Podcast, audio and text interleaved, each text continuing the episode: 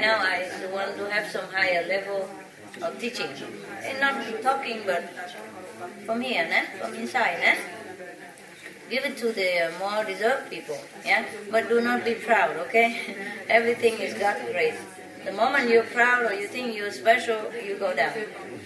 Very quick this time. You can have a lot of blessing, but you can go down very quick at this time. Because you're supposed to know already. Yeah? The one who knows and still commit and the, the, the punishment is even stronger. Do not care for appearance. Do not care what people tell you about yourself. Do not care how people think about you.